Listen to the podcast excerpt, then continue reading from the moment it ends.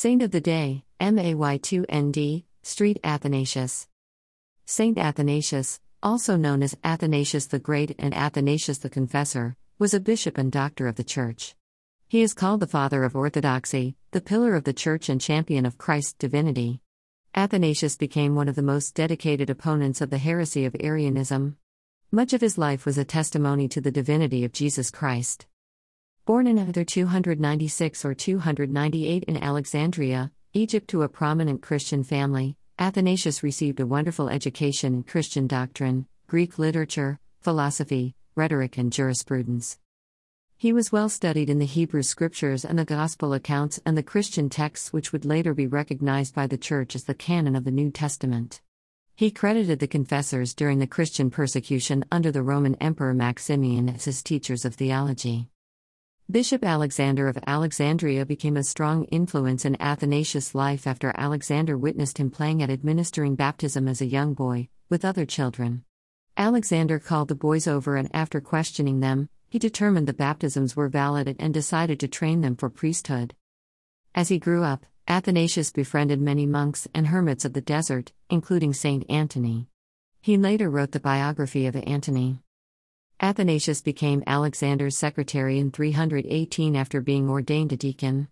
Around this time, Athanasius wrote his first work, a theological treatise on the Incarnation, which is still quoted extensively in Christian theological studies and spiritual literature. Around 323, Arius, an ambitious priest of the Alexandrian Church, denied the divinity of Christ and began spreading word that Jesus Christ was not truly divine, but merely created in time by the Eternal Father. Alexander demanded Arius produce a written statement on the false doctrine. It was condemned as heresy after two dissenting bishops came forward. Arius and eleven other priests and deacons were deposed, or removed from their office, for teaching false doctrine.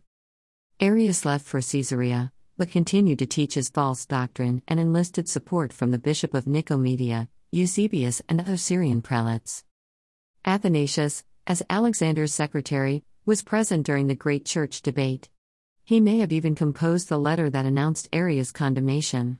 Athanasius stood alongside Alexander during the famous Council of Nicaea to determine the matters of dogma.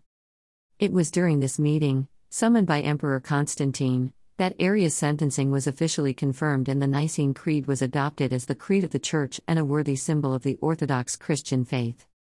The early Christian Church, still undivided, rejoiced at the defense of the true nature of Jesus Christ. To this day, Athanasius is considered a great defender of the faith in both the Orthodox and Catholic churches.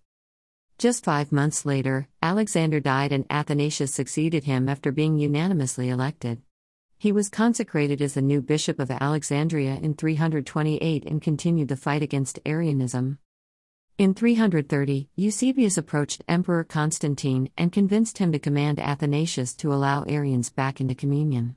Athanasius refused, noting the Catholic Church could not hold communion with heretics who attacked the divinity of Christ. However, Eusebius did not give up on his cause. He wrote to Athanasius trying to justify Arius, and he wrote to the Egyptian Meletians in efforts to have Athanasius impeached.